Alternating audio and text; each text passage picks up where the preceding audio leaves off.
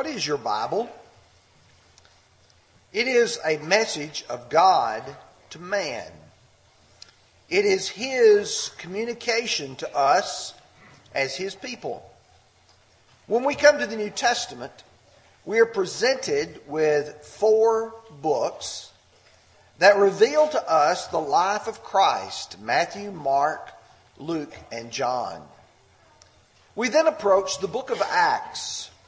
What a marvelous book that is that reveals to us the Acts of the Apostles, the beginning of the church, the foundation for you and I to know how to become New Testament Christians. From the book of Romans through the book of Jude, we have letters. Letters written to churches, written to individuals. These letters have a purpose in mind. Sometimes those letters are focused on trying to tell God's people these are things you need to fix in your life. These are things you need to do to worship God acceptably and appropriately. And some of those letters focus on some very important doctrinal teachings. For the next few weeks, I want to concentrate on the book of Colossians. It is a precious book. It's a great book. It's a letter from the Apostle Paul to the brethren who, le- who lived in Colossae. You see, it's a part of four books, or four letters, if you will, written while Paul was in prison in Rome. When you read Luke's account in the book of Acts, you remember that Paul was arrested in Jerusalem, transferred to Caesarea. He appealed to Caesar and was given the privilege to be able to appear before him. And Luke records the journey that Paul makes from Caesarea to Rome. But then what? Then you have Paul in Rome, concerned for the, the congregations and the individuals with whom he had worked. Ephesus, which was the place where he spent his longest term preaching, three and a half years. The background of that great church is revealed not only in Acts 19, but in the book of Ephesians that he wrote from prison. Philippi. That was the congregation that Paul enjoyed a special relationship. You see, they had been Paul's sponsor as he carried the gospel to all the world. Philippians chapter 4, verses 15 and following. Then you have the letter to the Colossians. Rather unique. He never met these brethren face to face. He knew about them. He knew people associated with the congregation. He knew Philemon. He knew Onesimus. He knew Epaphras. You see, Paul loved the brotherhood. It wasn't just those people with whom he had a, a direct contact. He loved all the brethren everywhere. As Peter would write in 1 Peter 2 verse 17, honor all people, love the brotherhood. Now for just a moment, just contemplate what that really means. That means that I have to love the brethren here at Bobby Branch. You are part of the brotherhood. But you see, when you go and visit another congregation of God's people, whether here locally or even at a great distance, these are our brethren. And we must and should love them as well. Now I want you to notice one verse out of the book of Colossians, which in my judgment is the key verse of this whole wonderful letter. To them God will to make known what are the riches of the glory of this mystery among the Gentiles, which is Christ in you, the hope of glory. Christ in you. Brethren, this is the church of Christ. Christ is in this church. We often talk about our being in Christ, but He is in us. When you read the book of John, chapters 14 through 17, there's a wonderful picture given there as Jesus speaks with those apostles and he talks about the Father being in him and he in the Father, and he says, and I in you. Jesus is in us, his church, his followers. And I hope that when we finish this series of lessons, you will say, I get it now.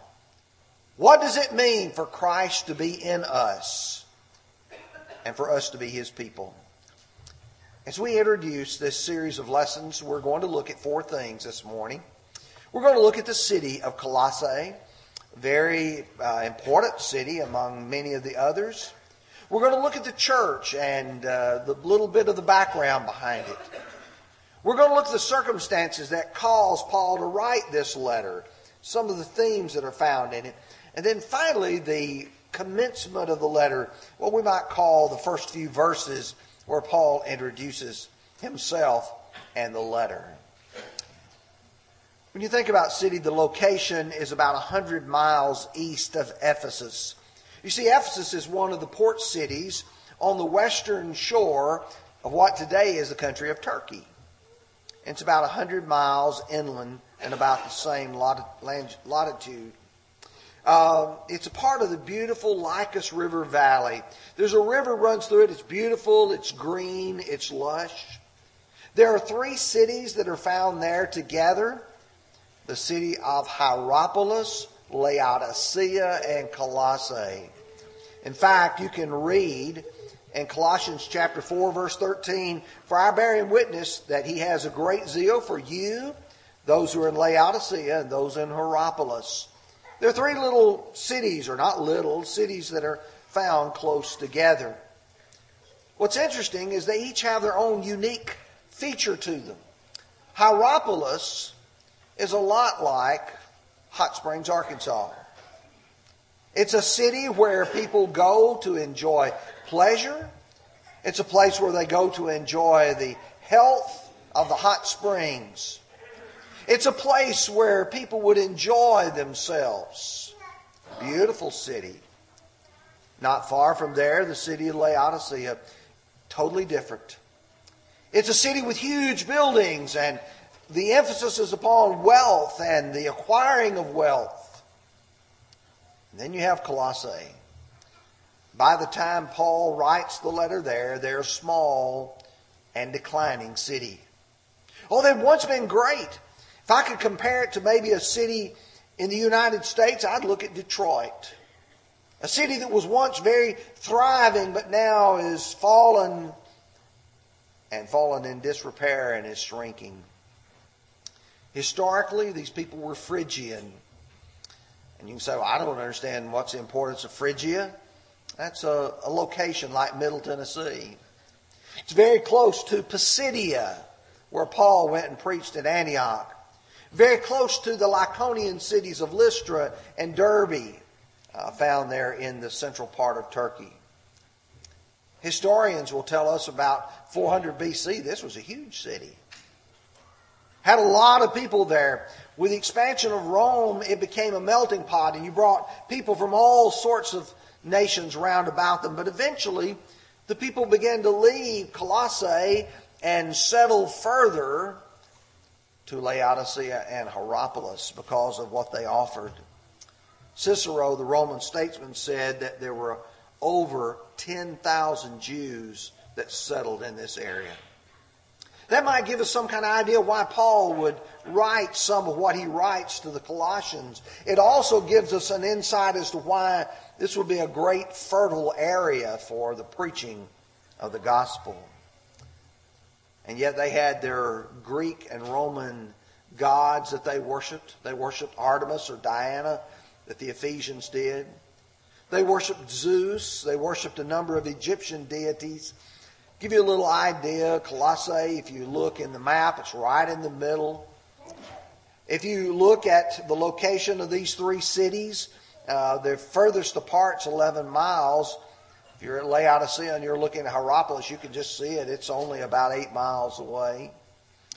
The city is up on a mound. You can see it there in the lower part of your screen. I took this photo a few years ago to try to show how beautiful the, the area was with all the green stuff growing. And yet you see in the distance the mountains that still have the snow caps on them that brings the cold water down to Colossae. There's a mound there where the city was located, the Acropolis, if you will, the high part of the city. You can see there's not much on it today because it's not been excavated. In fact, you can walk around and there's a huge theater that all of us would just fit in one little small part of it. Grass is growing up in it, but you can still see the, the outline of where it was located. There's columns laying on the ground where there used to be great buildings. See, it's a city that was once great. There is a stream that runs right next to it. It's where that cold snow melting comes down and provides cold water for the city of Colossae. Now, for just a few minutes, let's think about the church there. When and how did the church get started? If Paul didn't start the church, well, it's possible some of the brethren could have learned of that in Acts chapter 2. I mentioned to you earlier they were Phrygians, but in Acts 2 verse 10 he starts talking about people hearing in their own language and he says there were Parthians and Medes and Elamites and those dwelling in Mesopotamia and Judea and Cappadocia, Pontus, Asia, Phrygia. Oh yeah. There were some people from this area in Jerusalem when the church got started. Many of these people would have gone back and carried the gospel back to their home area and said, Hey, we've learned about Jesus the Christ and about his kingdom, the church. Paul, as he moved through on his missionary journeys, would have passed through because Luke records, he says, having passed through Galatia and Phrygia in order, strengthening the disciples. Acts 19, verse 1 says, says that he passed through the upper regions as he came to Ephesus. But Paul had not seen the church at Ephesus. Colossians chapter 2 verse 1. I want you to know what a great conflict I have for those you and those in Laodicea, as many as have not seen my face in the flesh. Here's a church that Paul loved, he's writing a letter to that he never actually seen. Epaphras established the church. In chapter 1, verses 7 and 8, he said, You also learn from Epaphras, our dear fellow servant. He tells you in chapter 4, verse 12, he's one of you. So, was Epaphras in that number in Acts 2? Possibly. Was he one of those whom Paul came in contact with as he carried the gospel throughout that Phrygian area? I don't know. I just know he's the man who was one of them and taught them the truth. They also shared many of the common issues with Laodicea. That would tell you a little bit about their background. In chapter 4, verse 16, he says, Now when this epistle is read among you, see that it is also read in the church of the Laodiceans, and that you likewise read the epistle from Laodicea. So they shared a common background. Now that leads me very quickly into what I wanted to start concentrating on is why did Paul write this letter? It's not as if Paul is sitting here in that prison in Rome and thinking, you know, who all can I write a letter to? It's not as if he's just going down his list of his friends and say, you know, I could write a letter to this one and to that one. When you read these letters, you realize that the Holy Spirit inspired these men to write these letters, to address needs, to address problems they had. Sometimes the problems the churches were facing were moral issues. 1 Corinthians chapter 5. Sometimes they were facing misunderstandings about some very basic issues like the Lord's Supper. 1 Corinthians 11, 23 and following. There are problems that are in the church at Colossae. How do you deal with those problems? I'm thankful that God chose through his infinite wisdom to write these kind of letters so that churches like Bobby Branch could be able to read them now 2,000 years later and say, there's something there that we need and that we can learn from. Well, how did Paul learn about the problems? Onesimus. Now, I could spend a lot of time and would love to talk about Onesimus and Philemon. You remember Onesimus, the runaway slave? He's with Paul and he is given the condition, chapter 4, verse 9, with Onesimus, a faithful and beloved brother who is one of you. They will make known to you all the things that are happening here. When Onesimus arrives at Colossae, they're going to tell what's happening with Paul. He's very likely said, Here's some of the things that are happening at the church. Epaphras is with Paul as well. Chapter 4, verse 12. And he's evidently related some of the things. He said, Epaphras, who's one of you, a bondservant of Jesus Christ, greets you, always laboring fervently for you in prayers, that you may, now listen carefully, stand perfect and complete in the will of God. Here's the man who has worked in establishing this church. How does he feel? He wants the brethren there to be complete, to be mature. Oh, that we would be mature before the Lord. Well, let's be specific. I've already mentioned the fact that Cicero recorded there was 10,000 Jews in the area. Part of the problem is relating to their Jewish background. Many of those peoples who were converted out of Judaism had a problem giving it up, leaving it behind. So, what do you mean by that? Well, listen to chapter 2, verses 11 and 16. In him you were circumcised with the circumcision made without hands, by the putting off of the body of the sins of the flesh, by the circumcision of Christ you see, their, their uniqueness, their mark in the flesh, if you will, was being circumcised. And Paul is drawing attention to the fact that your circumcision is that in Christ, not this physical one. Verse 16, so let no one judge you in food or drink or regarding a festival or a new moon or Sabbaths. I can visualize, here's a congregation there at Colossae and some people are looking at others and saying, Why aren't you observing the Feast of Tabernacles? I don't believe I saw your little tent built outside. Why are you not refraining from working on the Sabbath day?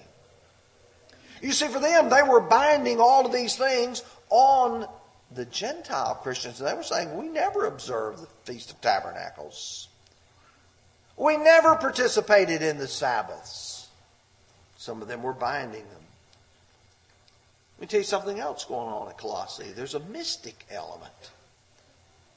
There's some people who are practicing and believing in some rather odd things, different things. Chapter 2, verse 18.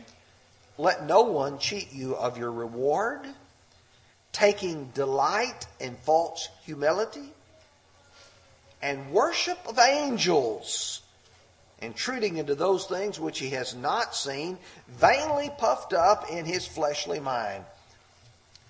Now you imagine here in the church at Bobby Branch, let's say we got some people who say, you know what, I think we ought to be worshiping Michael, the archangel, Gabriel. I think we ought to be worshiping and putting these angelic hosts up and worshiping them.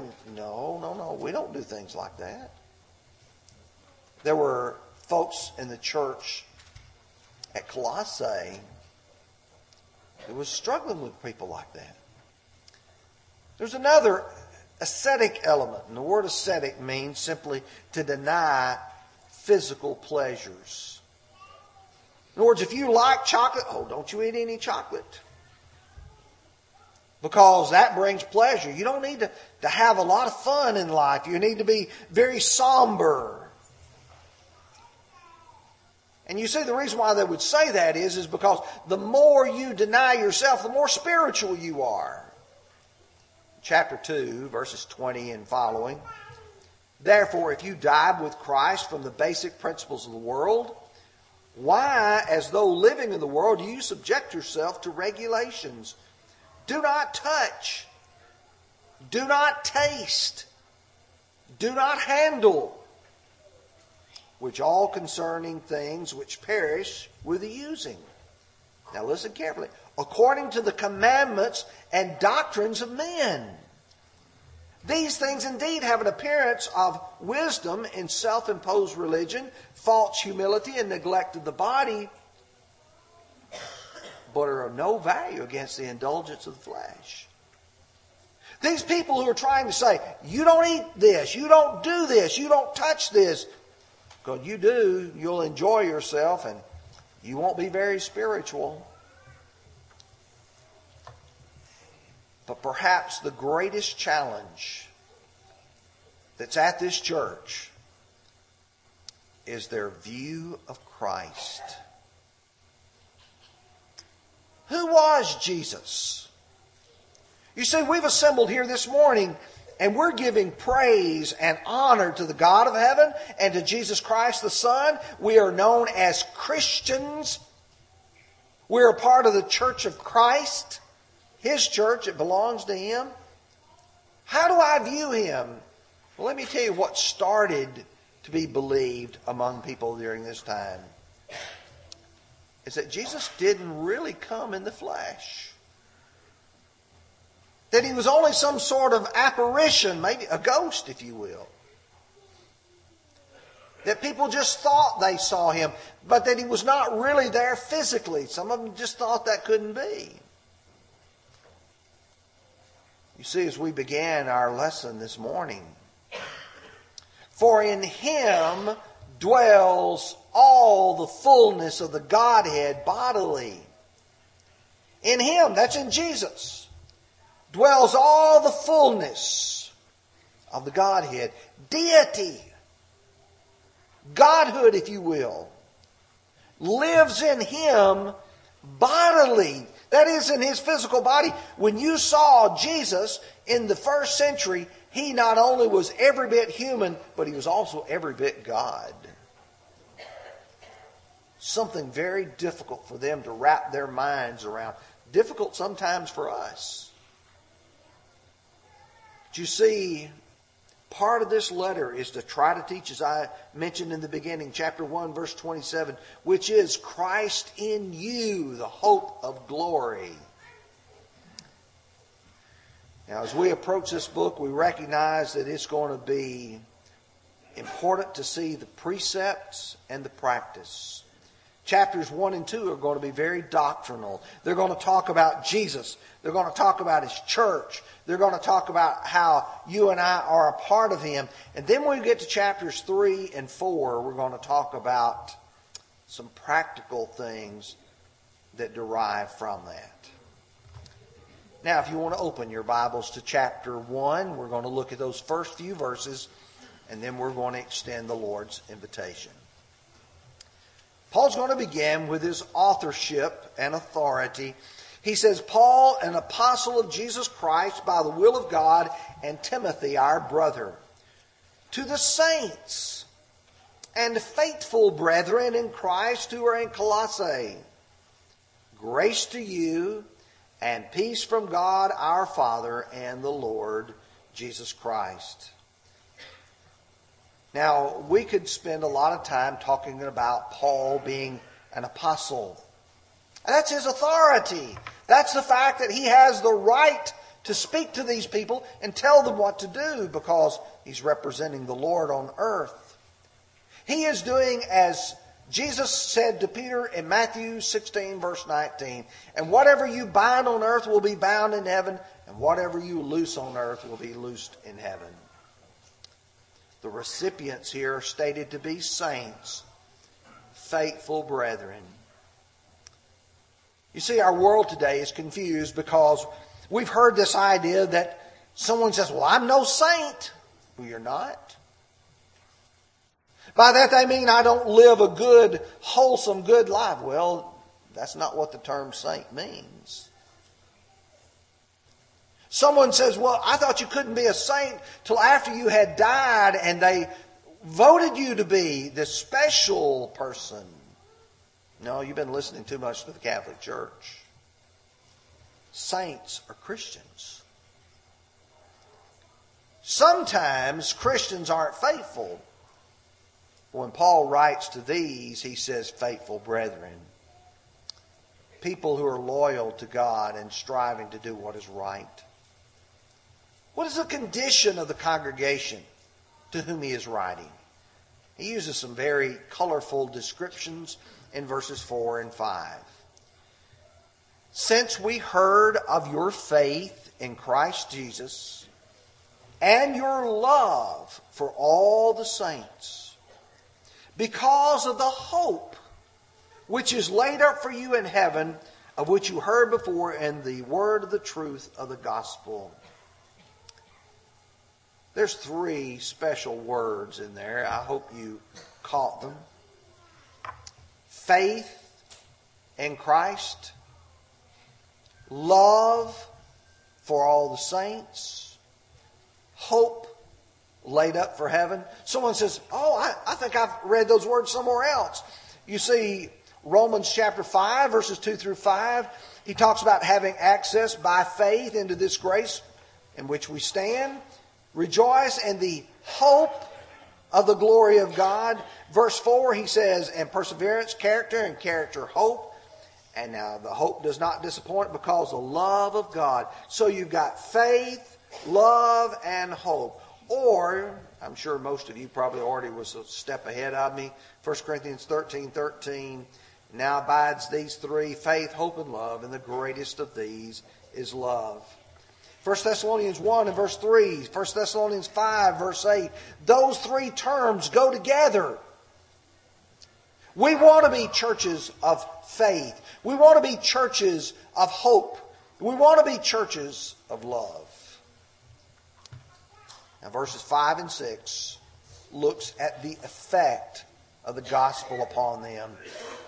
He said, In the word of truth of the gospel, which has come to you as it has into all the world, and bringing forth fruit, as it is also among you since the day you heard and knew the grace of God in truth. Look at some of those phrases he uses there.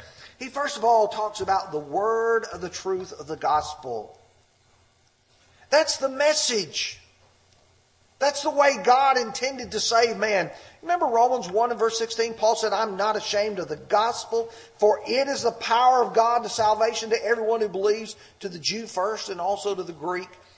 When someone preaches to you and teaches you from the Bible the love of God, your faith in Christ Jesus, your hope for heaven, they're preaching the gospel to you.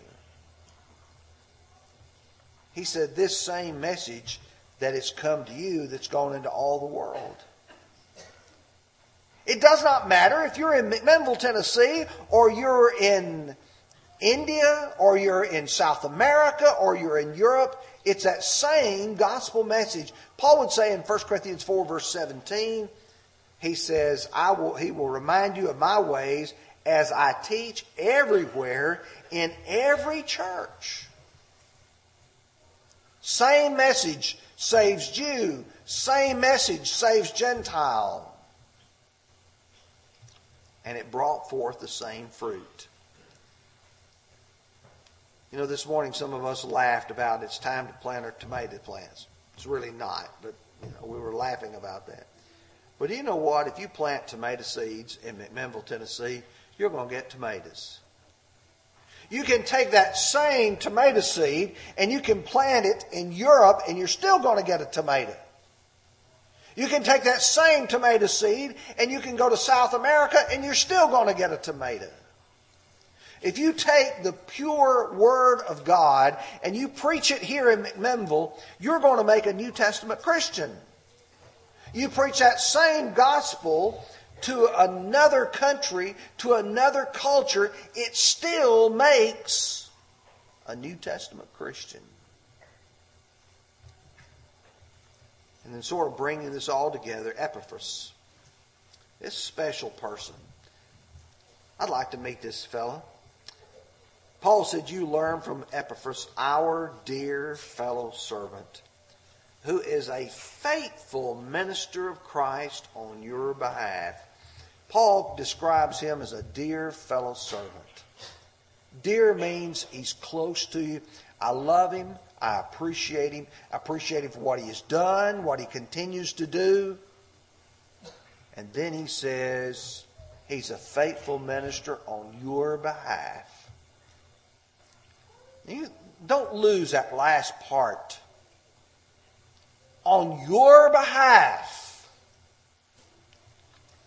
The church at Colossae was evangelistic. They had a preacher going and preaching God's message elsewhere. You and I need to realize it is our obligation as the people of God to see that the gospel goes into all the world. Jesus said in Matthew chapter 28, verse 19 Go therefore and make disciples of all the nations baptizing them in the name of the Father, the Son, and the Holy Spirit, and teaching them to observe all things that I've commanded you. And lo, I'm with you always, even to the end of the age. Amen. That's what Colossae was doing. There's so much to learn from these congregations and their struggles. You and I need to realize that we're not perfect. We're not mature enough as we should be. We've got a long way to grow. We've got things to learn. And when we study books like Colossians, those books provide for us that guidance. But let me also remind you that at the center of everything is a focus upon who Jesus really is. He is the Son of God. And in him dwells all the fullness of the Godhead bodily. Chapter 1, verse 27 this hope of glory, which is Christ in you. Christ in you. And so, well, maybe I need to be thinking. What does it mean for Christ to be in me and me to be in Christ? If you're not yet a Christian, Christ is not in you, nor are you in Christ. You can get into Christ and Christ then in you by being obedient to the gospel. Galatians 3, verse 26. For you're all sons of God through faith in Christ Jesus. For as many of you as were baptized into Christ have put on Christ. This morning, if you have not yet become a New Testament Christian, when we sing this invitation song, we want to encourage you. Come down to the front We'll assist you in becoming a New Testament Christian by being baptized. If you are a prodigal, that is, you are a child of God wandering in the world, not walking faithfully, God bids you come home. We're going to sing the song, God is calling the prodigal. If you're subject to the Lord's invitation, would you come as together we stand and sing?